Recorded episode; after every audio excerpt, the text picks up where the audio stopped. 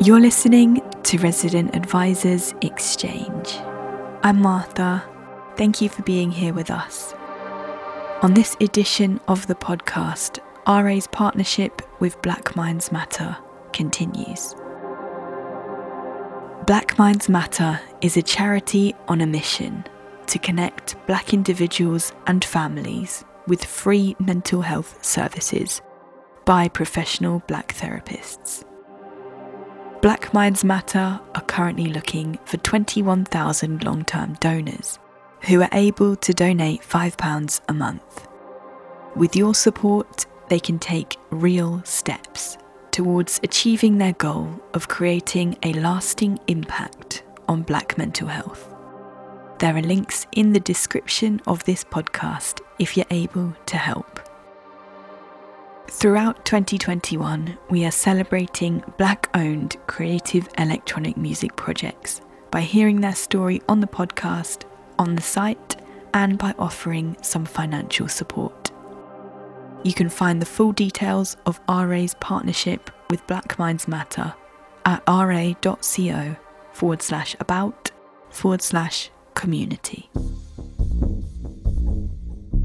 On this month's episode, Andrew Mensah meets Hannah Shogbola, booking agent and founder of creative cultural consulting agency Daju. I believe when we are working with artists in particular, that you must make them feel supported. You must make them feel safe and an inclusive space that's not, you know, intimidating and wrong. Like people have to understand the culture, they have to understand the music, and they have to understand the people. Hannah has built an exquisite career as a booking agent, nurturing the profiles of many of your favourite DJs. Having worked for some of the major agencies, Hannah is currently settled at home with United Talent. In 2020, Daju was born to formalise Hannah's work with companies and brands, consulting on event programming and diversifying offices, as well as making films. This interview covers therapy, Hannah's career path, plus the impact of some key mentors that she encountered whilst working at Fabric. I hope that you have a wonderful listen to Hannah Shogbola on RA's Exchange.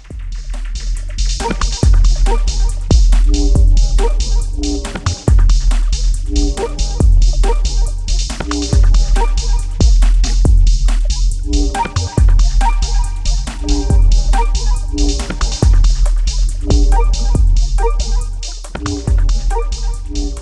hello. Welcome to our exchange in collaboration with Black Minds Matter. Um, you're listening to myself, Andrew Mensah, aka Mr. Holiday, and I'm with Hannah Shogbola, uh, who is a superstar. is that is that too much for superlative? she is a uh, a big time agent, long term agent. Let's go with that. Let's go with that uh, worked for lights of United Talent, still working there, in fact, um, Echolocation uh, agency as well, and has recently started her own creative consultancy called Daju, and yeah, is making making a name for for black women in the music industry. At least I hope she, she agrees with that. and uh, I'm so pleased to be talking to her um, as part of this series, where we are talking to black practitioners um, in the, the music industry, black business owners, and in collaboration with Black Minds Matter, where we are essentially trying to reveal, touch on, be more open about the the conversation of mental illness and well-being in the music industry. And i mean we'll do this if it if it makes sense for you if it feels comfortable. Um but yeah first of all thank you for joining me. How are you today?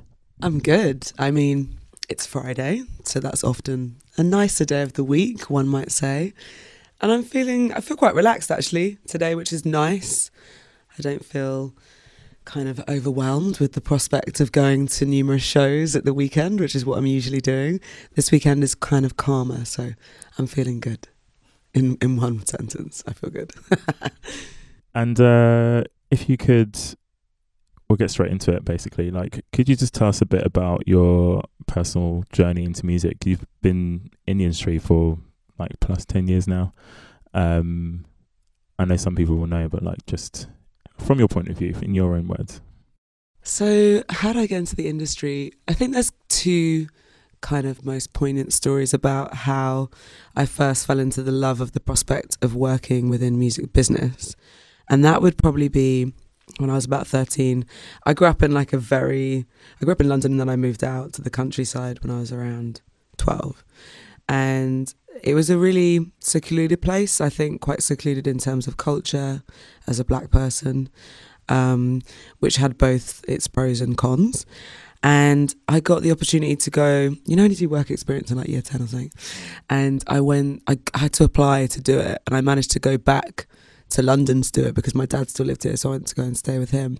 And I did it for this music PR company, which was owned by a guy, not owned, but this guy called Charlie Lysett worked there. Um, I think was, he now works for Outside PR. But anyway, I went to do this two week um, work experience. And something there just blew me away. And I was just like, oh my gosh, this is exactly what I want to do in some way, shape, or form. I knew that I was not a talented musician. I wasn't an artist. I definitely can't sing. I definitely can't mix. But I was like, what I do love is raving. I love music. So how can I do this and be behind it? So that was kind of like the first memory of like falling in love with what I really wanted to do. You know, when you're a kid, like sometimes you don't have ambition. And I was very much in a, in a place which was quite dark. Like, you know, it was, I won't go into it too deep, but yeah, it was, it was definitely a positive for me to do that and gave me my love for it.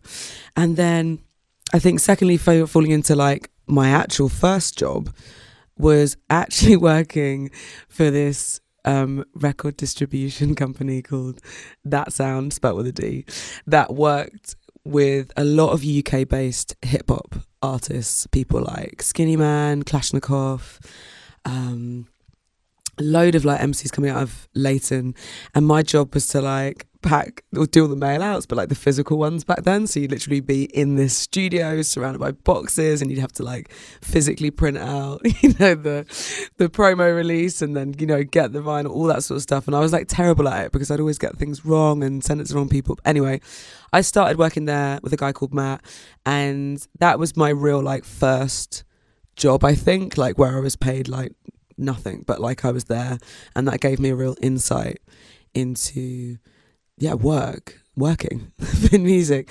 But yeah, it was it was jokes like because downstairs in this tiny little studio in Leyton, and then downstairs was the photography studio for uh, RWD magazine.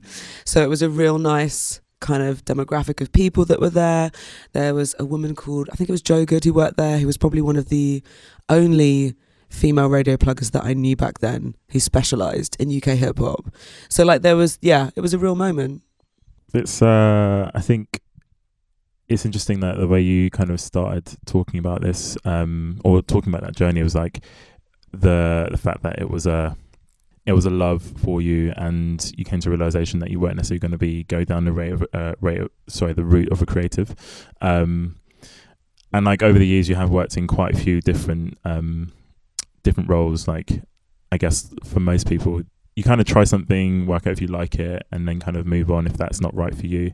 Um, and I think it's quite telling because there aren't really any set routes like or like routes of progression necessarily in uh, any music industry and I would I guess like one thing I was be interested in in asking as well like not that you have much choice but if you have the chance kind of ever go back and redo the the way that you've kind of like made your way up uh, to this point so far I think um I wouldn't so much change the route that I've taken because uh, for me, a lot of the roles that I've taken on is because like I hustle quite hard, and that's not to sound naff or cheese. That's because essentially I had to keep a roof over my head, and I had to do that by working. I, I didn't have the luxury of a choice of being like, oh, I'm gonna go off and do this because I really love it. I just knew that I loved music and I loved doing events and I loved like backing people and looking after people.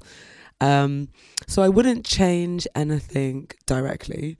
I think there's a point to make about having gone through quite a few tough experiences in terms of my progression throughout my different careers that I would certainly like to change in a way that I would have preferred to have been at an older age at that point or had the confidence to kind of bite back and not put up with situations that arose which might have been predominantly quite sexist situations or even racist situ- situations which which do happen. They're really subtle you know what we're talking about the microaggressions etc and i think um, yeah i would only kind of look back and think like oh you didn't need to do that. You didn't need to put up with that.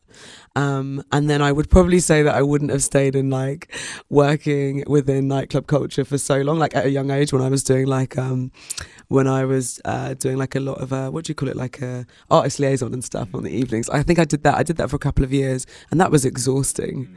Like you know, in the office five days a week, and then in the club, you know, Fridays and Saturdays. It can you know wear its toll on you, but I wouldn't change it. Is the answer to that? Yeah, I think. I mean, I kind of asked that knowingly. That I think. I guess like at the end of the day, you can kind of say that like all experiences kind of like help build you to who you are today. But I mean, I think it's just interesting as well because I think as you kind of illustrated, like there are you do sometimes like make decisions at one point which you think actually you might have been able to make a better one. Um, but that's always like when you have the luxury of hindsight, right? Um, I'd say I wouldn't say exactly the same for me. I'd say maybe that for me personally, I kind of like came into music only about uh, seven, seven, eight years ago, something like that. Um, and I think if anything, I probably would have tried to do it a bit sooner. Um, so it's not really decisions once I was in the industry, but I think it was kind of just a life choice that I think would have made more sense if I kind of maybe started it a bit younger. But at the same time, like on the flip side, you could also say like having more experience just in working was probably probably armed me a little bit better with like I don't know like a bit more of a confidence uh, to I guess like I guess like be a bit more certain about like what your needs are at that stage in your life. Um, I mean, isn't I find interesting. Well, not interesting, but it's like quite apt that you mentioned uh, like microaggressions and certain situations that might arrive uh, that arise um, whilst working. And one thing that I really wanted to talk to you about, we'll get into it quite early, but hey, um, we have been lucky enough to have had um, a really great uh, report that has come out recently, um, and that was done commissioned by the Black Lives in Music um, uh, organization, and it was pretty. I say eye opening. I don't think it's eye opening at all. I think it was something. The results we all knew, but I think it was great to have it in a format which is visible and actually because people obviously like needs to have the numbers to back up like thing back things up even though we all know it's true um, but now it's kind of there and open for everyone to to to see. Um, there were quite a few like results with regards to or relating to like creatives and um, professionals. I mean i'll just kind of like go over some of the top line ones. So, like three in five black music creators have experienced direct or indirect racism in the music industry, and more than 71% have experienced racial uh, microaggressions. I guess like relating to top line of musical professionals, music professionals rather. 88% of all black music professionals agree that there are barriers to progression. 73% of black music professionals have experienced direct or indirect racism um, and 80% have experienced racial microaggressions. And generally, there's like an overwhelming like dissatisfaction um, with support of black industry professionals in the industry. Um, before we go into a bit more detail, kind of like what were your did you hear about this report first of all, and like what were your uh, your what were your feelings when it came out, and and can you reflect on anything personally on on with regards to it? I mean, there's obvious kind of the feelings in response to seeing reports such as this is an immediate kind of disappointment with where we are still at such shocking statistics. And the reality is is that it's slow to make like stark changes but we still have such a long way to go and i think yeah, the first initial response is just disappointment, like it happens quite often. The one thing with this report, which I did find, um, which was quite refreshing, was that it was actually a report which was um, activated by black people, right? And I found that really good because a lot of the reports that get flung across my desk quite often are no names mentioned, but it's often what I find is not actually people who are for the people that are actually doing the research. Does that make sense? Um, so yeah, disappointing. I think is probably. I mean, who could sit here and say that like, yeah, you know, this is a positive thing. It's it's still very much a negative thing. It's um, something that has it needs to be changed and and drastically. Um, how we do that, we can probably get into in a second because I imagine that's going to be your second question. Have I read this before? yeah, not in so many words necessarily, but I mean, I guess uh, I I think I completely agree with you. Actually, um, it is there is disappointment there, um, but I think there's also almost like a feeling of like relief as well. I guess that's like kind of why I kind of mentioned the fact that it's like kind of there in like visibly for people to see. Um, and it's such a shame that that's what is necessary, but I think it's a good sort of like platform to kind of like work off of. Um, not that there haven't been many of those before. Um, but yeah, I guess um, I'm interested to see how you see the sort of like next steps, things in specific, like specifically that you kind of like maybe um, experience yourself. I think um, number one, just going back to like the report and its findings, I think one of the most really beneficial things is actually pushing that into the faces of people that we know that we are at this horrible crossroads where we have had a spotlight last two years as people keep saying and this is a great achievement for people to now recognize the you know categorically wrong situations within employment within black music business particularly. Um, but definitely about having these reports being constantly put in the front of people's faces that need to see them, the, the, leaders of these companies that we all work for, to remind them to continually push this that this is not something that can just have its spotlight for a year and go away. This is something that we have to continue to drive. And then I think, secondly, like from the back of that report, like what I would talk about today is actually something which was really remarkable that happened um, recently was I'm now a part of Power Up, which is an initiative which was started via PRS, which is all about elevating 20 black industry professionals and 20 um, black creatives. And I didn't think that I would be eligible for it at all because obviously I'm an agent and like I have my job role, which is I do with my incredible, wonderful artists. And and then I was like, somebody hit me up and was like, you should really go for this. And then I went for it and the result and the outcome of that and now being a part of this community is incredible. So it's like i'm now surrounded by 20 other industry professionals and our our whole thing is you know weekly catch ups we have um, career coaches we have talks and panels um, we engage with each other we elevate each other we empower each other we give each other jobs. And it's just like it's something that's so refreshing and something that actually I cannot believe hasn't been done before. But the fact that it has makes me believe that in however many months or years down the line, that we are part of making a change of what these figures stand for. And also, just lastly on that, because it, it wasn't just about elevating musicians, that's what was so interesting about it. It was about industry professionals. It was not just based in London, it's a nationwide project. It's a yearly project that each year we then add 20 more people to it.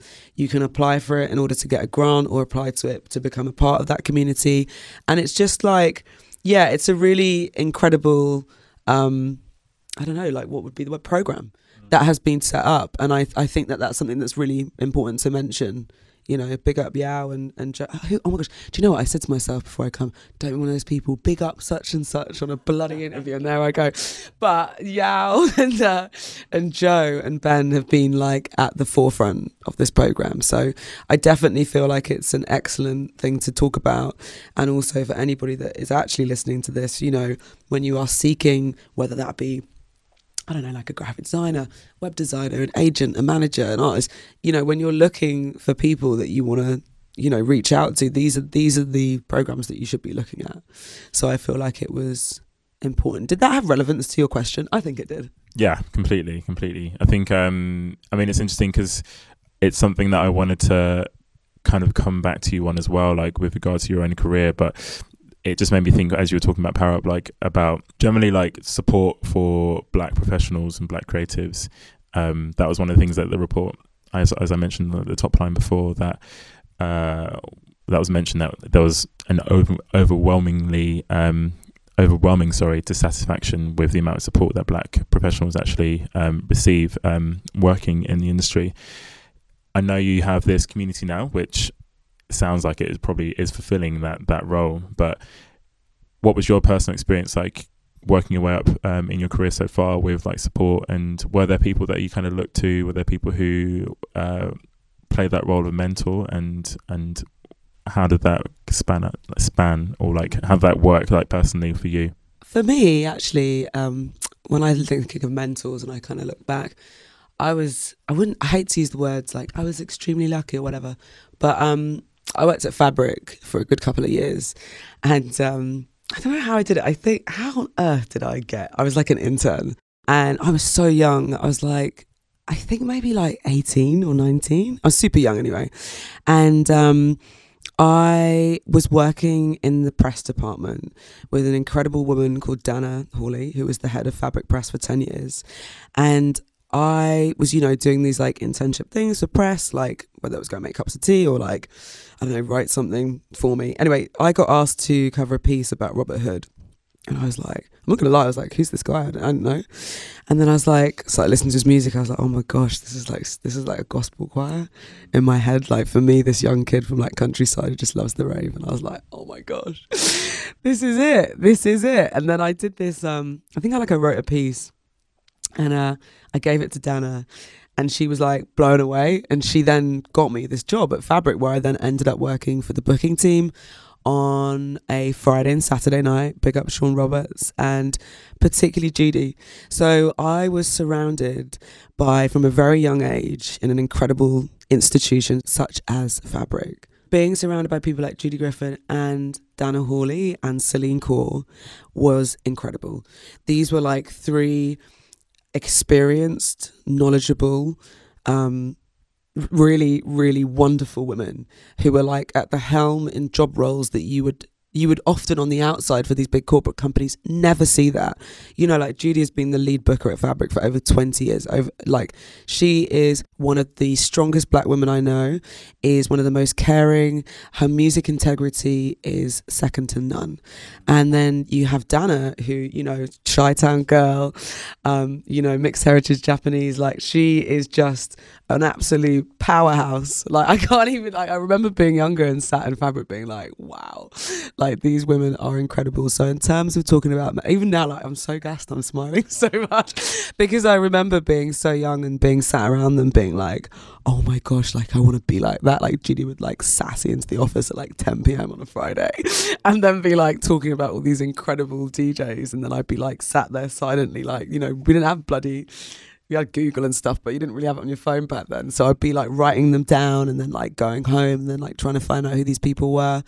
And yeah, I just have to really make a, a point on that. So for me personally, um, I did have in the early stages of my career some incredible women, particularly women of different ethnicities around me, but that was rare because then when I left that world, which was this underground, respectable world, and moved into more of a corporate world, and I moved into agency world, you know, massively not that.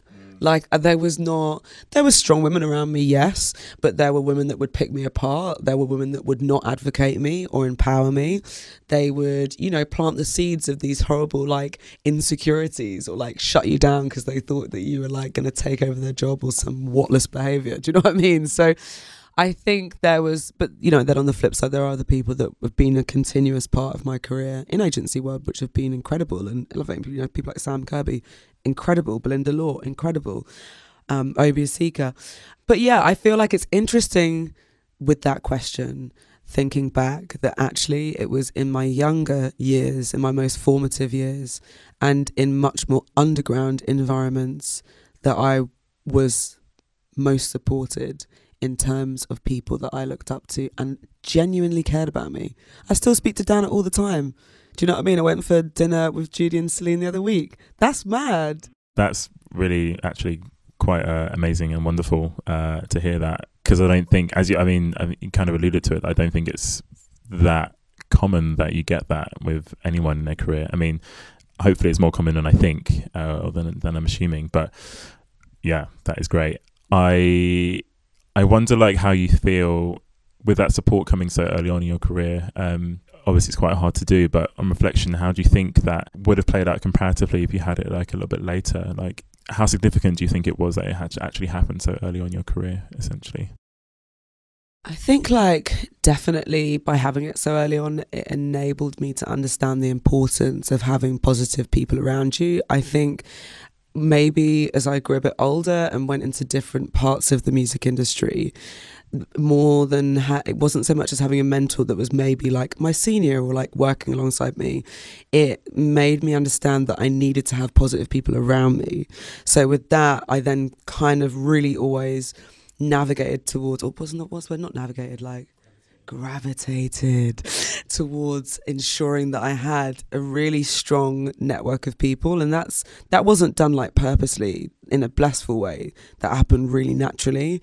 And again those were more so like my friends who often worked in and out of the industry but definitely supported me in the later years in life. But I felt that by having that influence from like the Danas and the Judys and Celine so early on, it was like having family that I always then wanted to maintain that environment. And no matter what job I went into, particularly like some of the bigger corporations that I worked for where I felt completely alienated, that I knew that I could go home and call up one of these people and they would be there for me and they would encourage me and they would always have my back and that was something that's really important but it's not to say there was some real like you know you go through like ups and downs in it but um yeah did that answer your question people always say that in interviews as well no it definitely did um i guess i kind of want to also kind of like circle slightly back again um because you mentioned the fact that you're still like really uh, in contact um, and have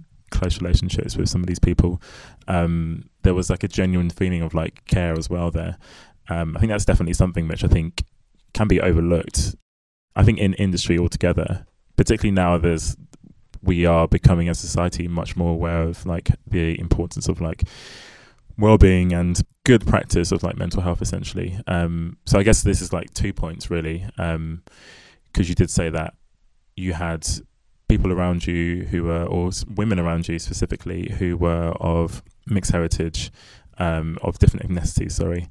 And there was also this sort of like nurturing uh, atmosphere, like in your relationships with them.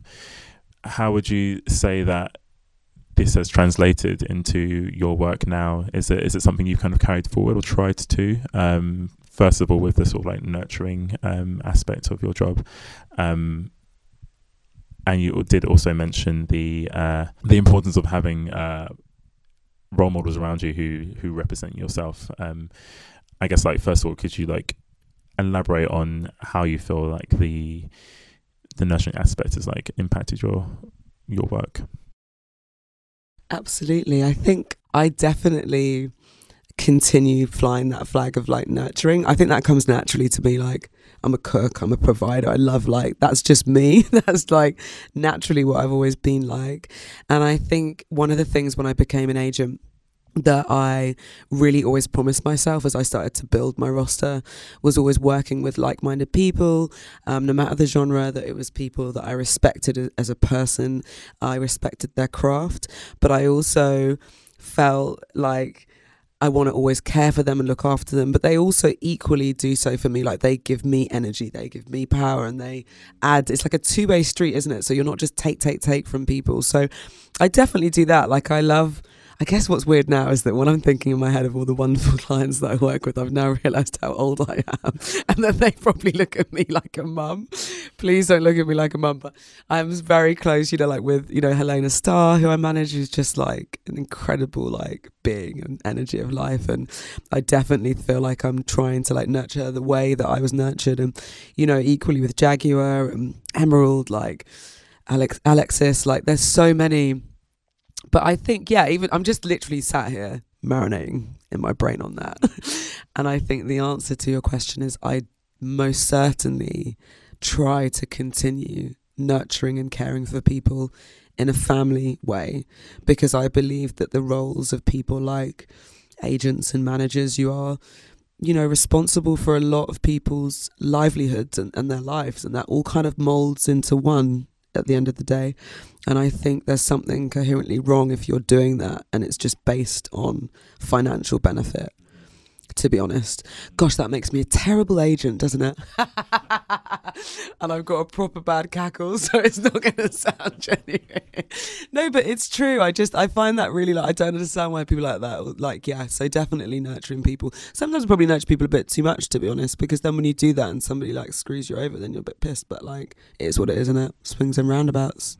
Yeah, I completely agree with you. Actually, I think that it's so important. I think that particularly the point you made about actually like being having such a big and pivotal role in someone's like career the decisions you make will affect them directly and probably more so have an effect on them than it will in you maybe i'm not sure but this the the actual impact is significant essentially. So there is a need to to have a bit more have a bit more about your relationship than just it being like a financial thing and, and the communication being all transactional essentially um, I say that because I, I, as you were talking, it kind of remind me of like uh, I used to do a bit of managing myself as well for a couple of years, and and you very much like find yourself like feeling like a bit of a uh, a shoulder sometimes, or um, as a sort of like a parental figure. Um, but it's nice I think it, it makes you it makes the the job like feel a bit more human and I think it's necessary like you kind of like needs to be able to be there for someone who, if they needed to talk or they need to actually like speak on a level which is isn't necessarily about just about like the business and just about what the what what's next coming in like in terms of work essentially. Um but yeah i think it's so important and and it's really lovely to hear. I guess this kind of leads on um to your work with with daju. Um first of all can you tell us a little bit about what daju is in your own words Daju is my baby. Um, Daju. And this was born like, you know, two years ago. And this came about from years of all the side work that I've done. And maybe I should start off by saying, you know, Daju stands for positive in Yoruba. And for me, with any work that I'm doing, it has to be positive. It can't be, it can't be like, negative or like you know like a stressful situation obviously there's stressful pressure that we're all going to be under, so to speak. But what it stands for is positivity, and it's about bringing in positive work into people's lives, whether that be through, you know, consultancy or whether that be through artist development. And those are the key two things that I do with Daju. So, yeah, it's my baby, brand new, and I love it. How do you feel the response has been so far? Like from, I guess, I guess you work with a, a, multitude of people from different positions. Um, how how have you found the its progression, its development so far? Um, really good actually. I feel like the first six months I was so quiet about it because I was also quite like with me. I always want to deliver before you shout about things.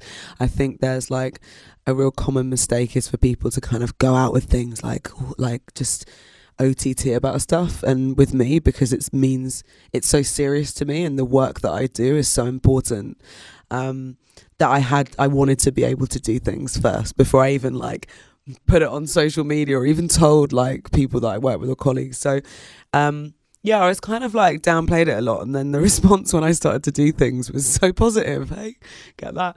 That it was, um, it was actually quite like humbling to be really honest. Like we did, um, a project for Afropunk, which was amazing, um, with an amazing artist called Loesch. Um, we did like a live recording stream for for him, and then I did a project for South by Southwest, which was the first ever Afrobeats showcase that they've done, which was all about elevating and empowering artists from you know across Ghana, Nigeria, and the UK.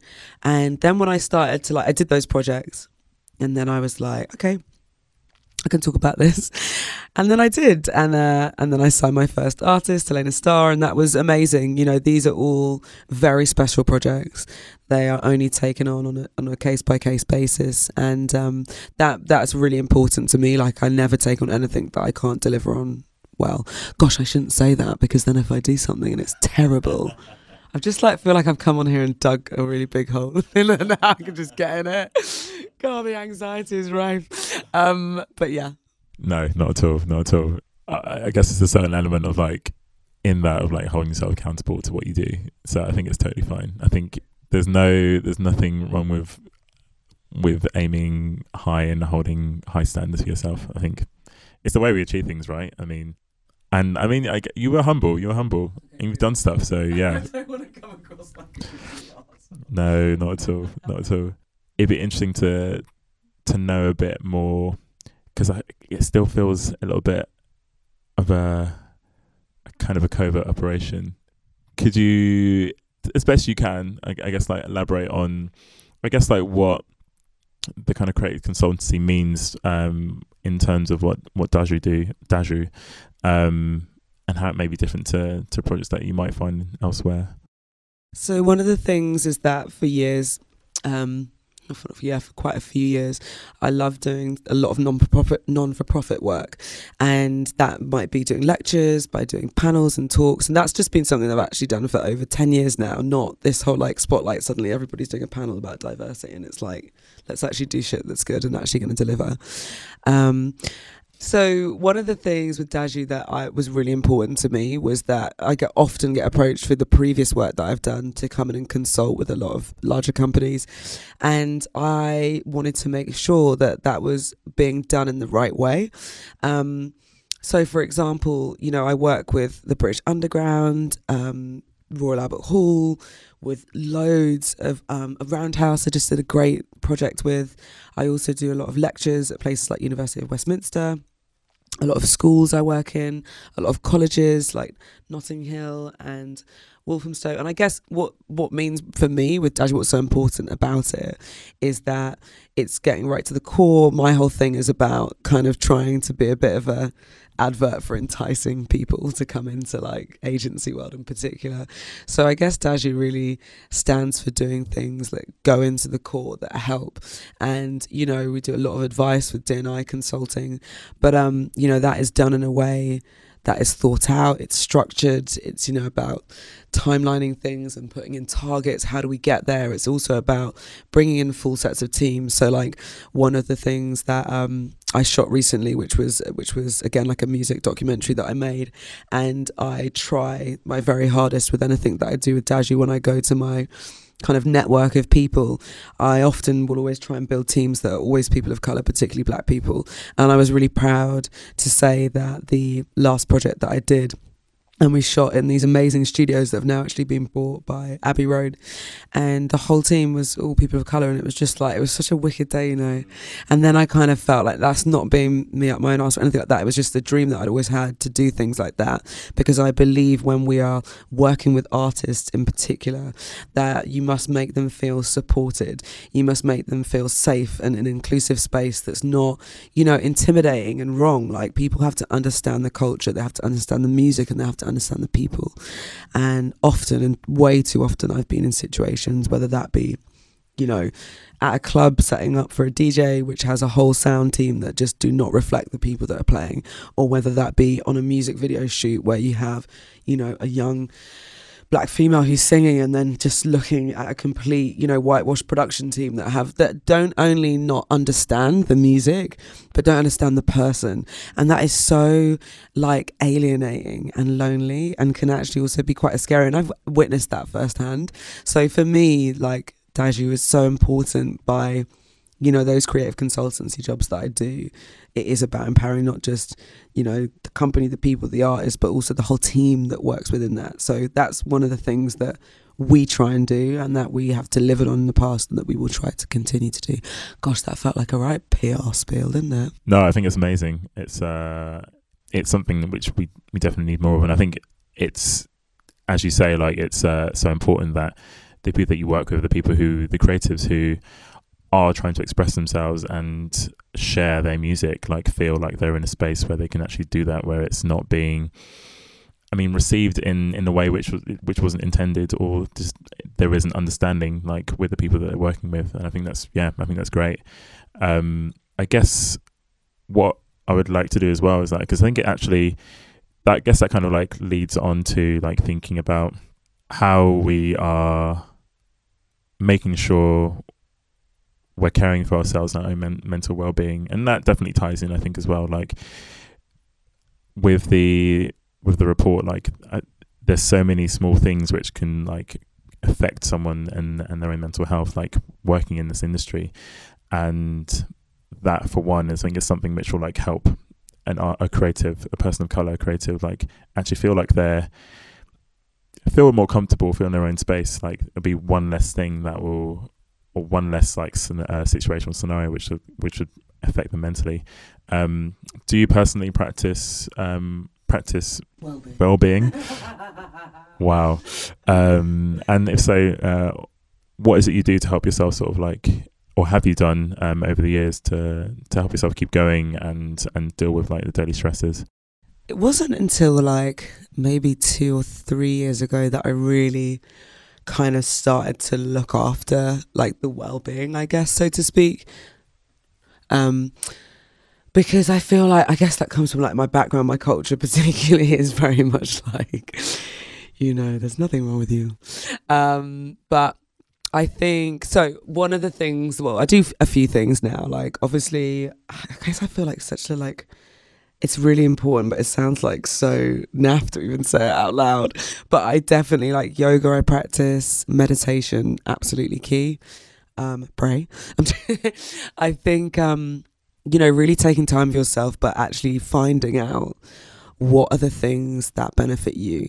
There's a lot of things like I feel that people might feel like under pressure, that there is this big drive of like, you know, be good, look after yourself, go on a detox, cleanse. Like, there's an element that we have to be careful about that, like, not making people feel like, you know, in order to be good, you have to do these things. The point is, is that in order to be your best self and to look after yourself, you have to work out what is going to be beneficial to your mind, what's going to be beneficial to your body. You know, pick and choose your battles, but if you can research and find out what's good for you like for me personally yep yoga was great. I got into that through a friend who suffered like a really traumatic experience in her life and i went with her for a bit of support actually and then i loved it.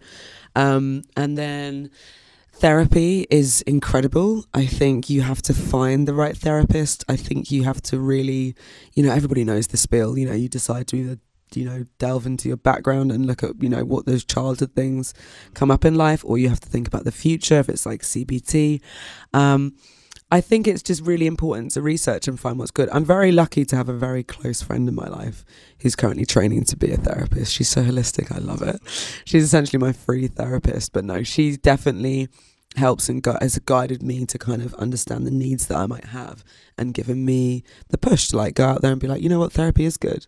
You should go if you can get it and you can find it, you can afford it, do it. Um, but there's also small things that you can do. Like for me, like therapy, sometimes cooking. That's my space away from work, away from everything. That again sounded really cheesy, but best believe that it happens and I do it and it's really nice.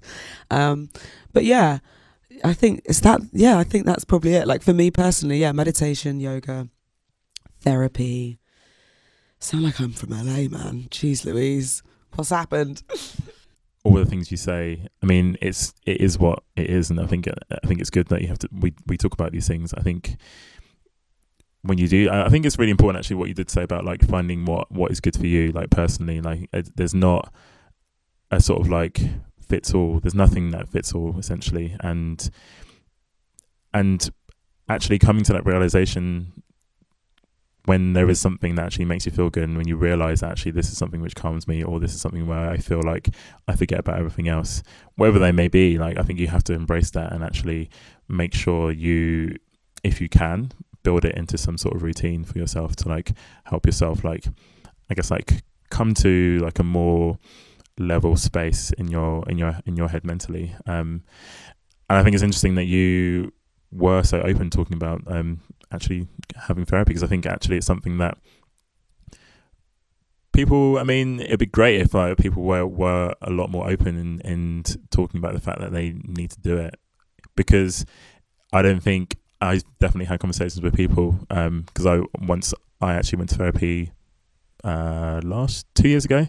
Um, in fact, no, last year. In fact, um, and in the run up to actually entering that and and doing therapy itself, like I had lots of conversations with people beforehand who I didn't know actually did it, and it was so enlightening because I realized that there are so many people around you who just have no idea. Who on the outside you feel like it's it's not something they would ever be doing, but then you realize actually more people than you realize are actually talking to people, talking to like someone who is impartial, and that's really important. Um, obviously, particularly when you have something that is affecting you, like um, in a more severe way, but actually, it, like just day to day, I think it's actually quite a good thing. Like, just have someone who's who you can kind of like vent to, um, or you might have something which is a bit sort of like uh, like underlying, which has been kind of there for a long time, but not necessarily seriously affecting you, like sort of like day to day. But it really helps if you can talk to someone about it. Um, sorry, a bit of a ramble there. No, I enjoyed it. I was like, can I just interview you because it sounds way better.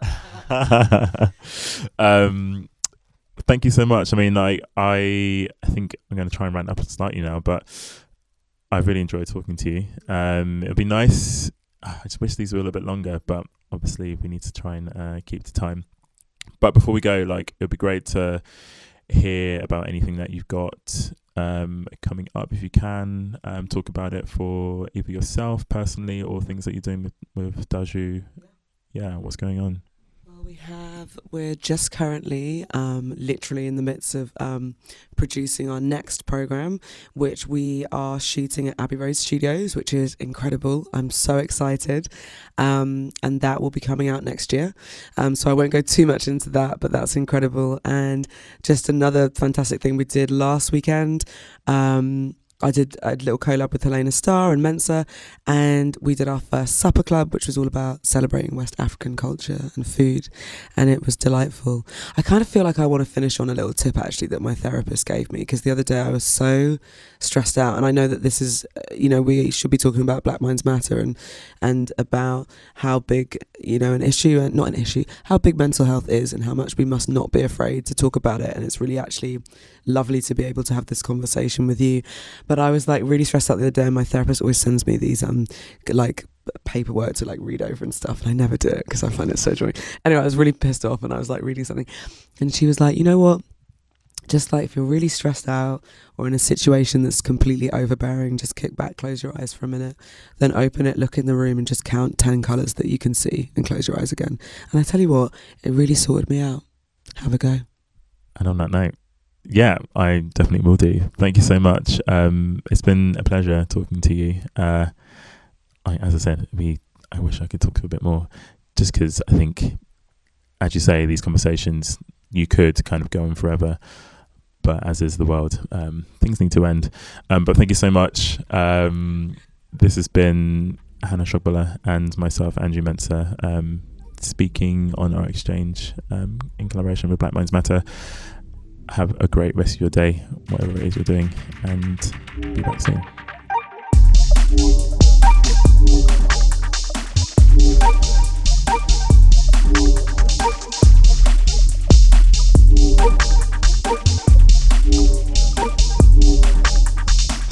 Thank you for listening to RA's Exchange with Hannah Shogbola and Andrew Mensah. Black Minds Matter are currently looking for 21,000 long term donors who are able to donate £5 a month. With your support, they can take real steps towards achieving their goal of creating a lasting impact on black mental health. There are links in the description of this podcast if you're able to help. I will be back with a new episode of The Exchange for you next week. Until then, our full archive is available for you to take in. And if you find something you love, please leave us a review in Apple Podcasts as it helps get our stories to more ears.